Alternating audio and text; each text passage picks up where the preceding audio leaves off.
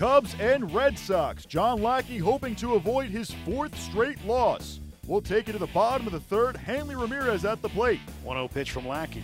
Swung on and hammered. Way back it goes. This ball is gone and then some.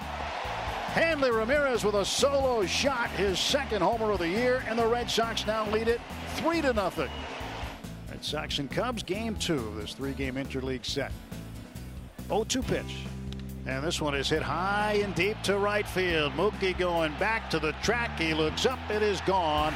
It's now a one-run ball game. Anthony Rizzo with his sixth home run. It is now three to two, Red Sox. Well, as we said, that wind is really gusting out now to right field. I'm not so sure he really needed it. Rizzo, a lot of pop, and he gets this knuckleball kind of right back into the happy zone here, inner half and up a little bit. And Rizzo just hits this one over the Cubs bullpen.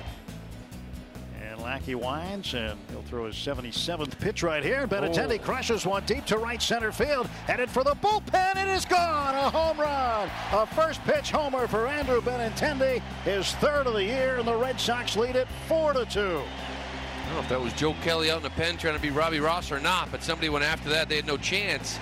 Did he get this ball into that, not quite the four twenty triangle, but the The very edge of the Red Sox bullpen, hit it over the bullpen. This was a line drive. I mean, this wasn't the long Anthony Rizzo home run. This thing was a line drive rocket from Benintendi. Red Sox with home runs, solos from Hanley Ramirez and Andrew Benintendi, and a two-run shot by the Cubs first baseman Anthony Rizzo. Knuckleball, Montero hammers it. This one's deep to right, and we are tied at four.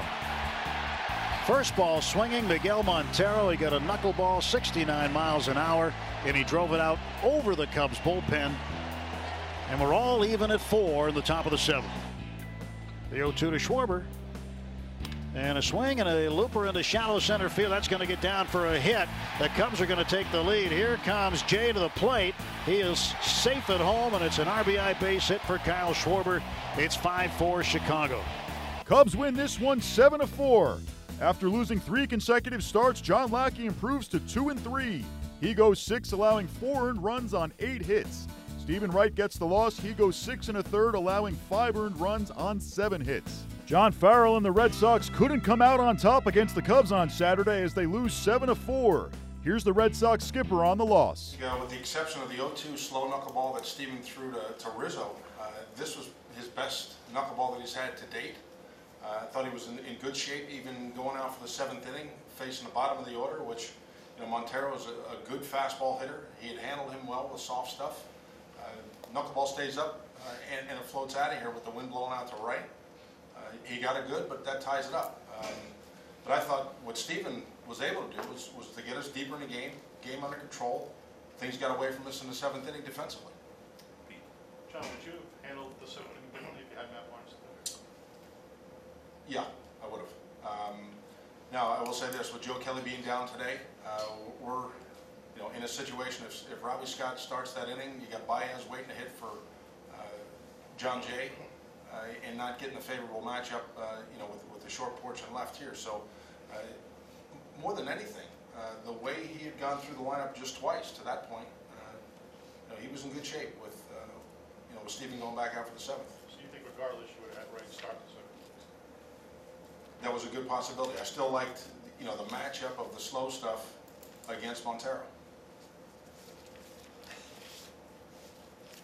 Jason, what do you think the guy up was so much better today? I thought, I think, as I mentioned before the game, he found something uh, in between starts, uh, these last two starts, uh, where there was better energy in his delivery. Uh, we saw the consistent or more consistent break to his glove side, which is typical for him. Uh, and he had better violence for the most part of the day, but you know I think he kicks himself a little bit for the oh two pitch to, to Rizzo. That's that's one against a really good hitter. That the slow one, uh, when when he's not really timing him up, that that's the one he probably like to have back the most. And then what did you see in that uh, on that wild play where they were Bogarts missed it? You know, in the moment, it looked like Ben was late getting to the bag uh, on, on you know the, the back end of that double play. Bogey throws it, tries to lead him there, uh, and ends up being behind him, uh, and then you know we end up throwing the ball around the ballpark. Johnny, John, can you talk about Lackey and comebacks here?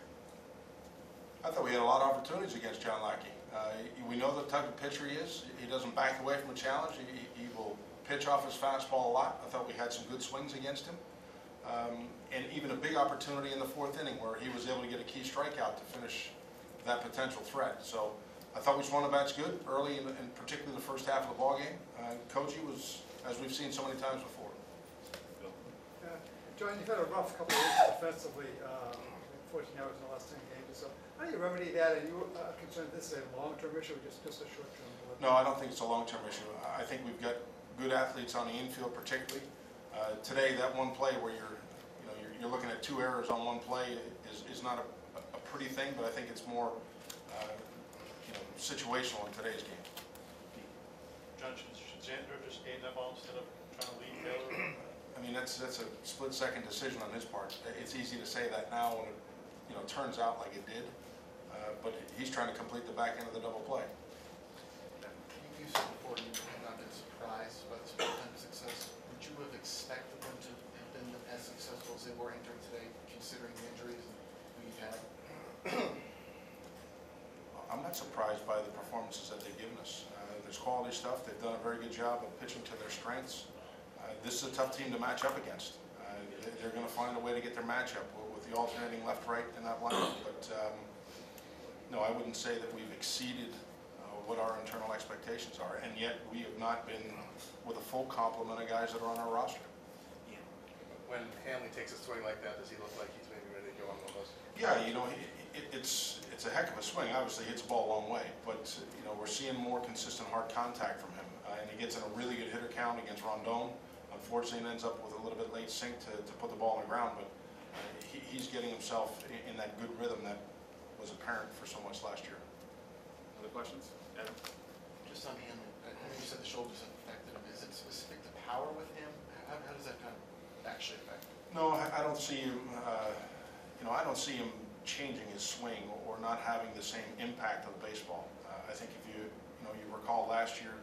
You know, it was the first six weeks of the season where there was more line drives. It began to get a little bit more loft as you got to the middle part of the season.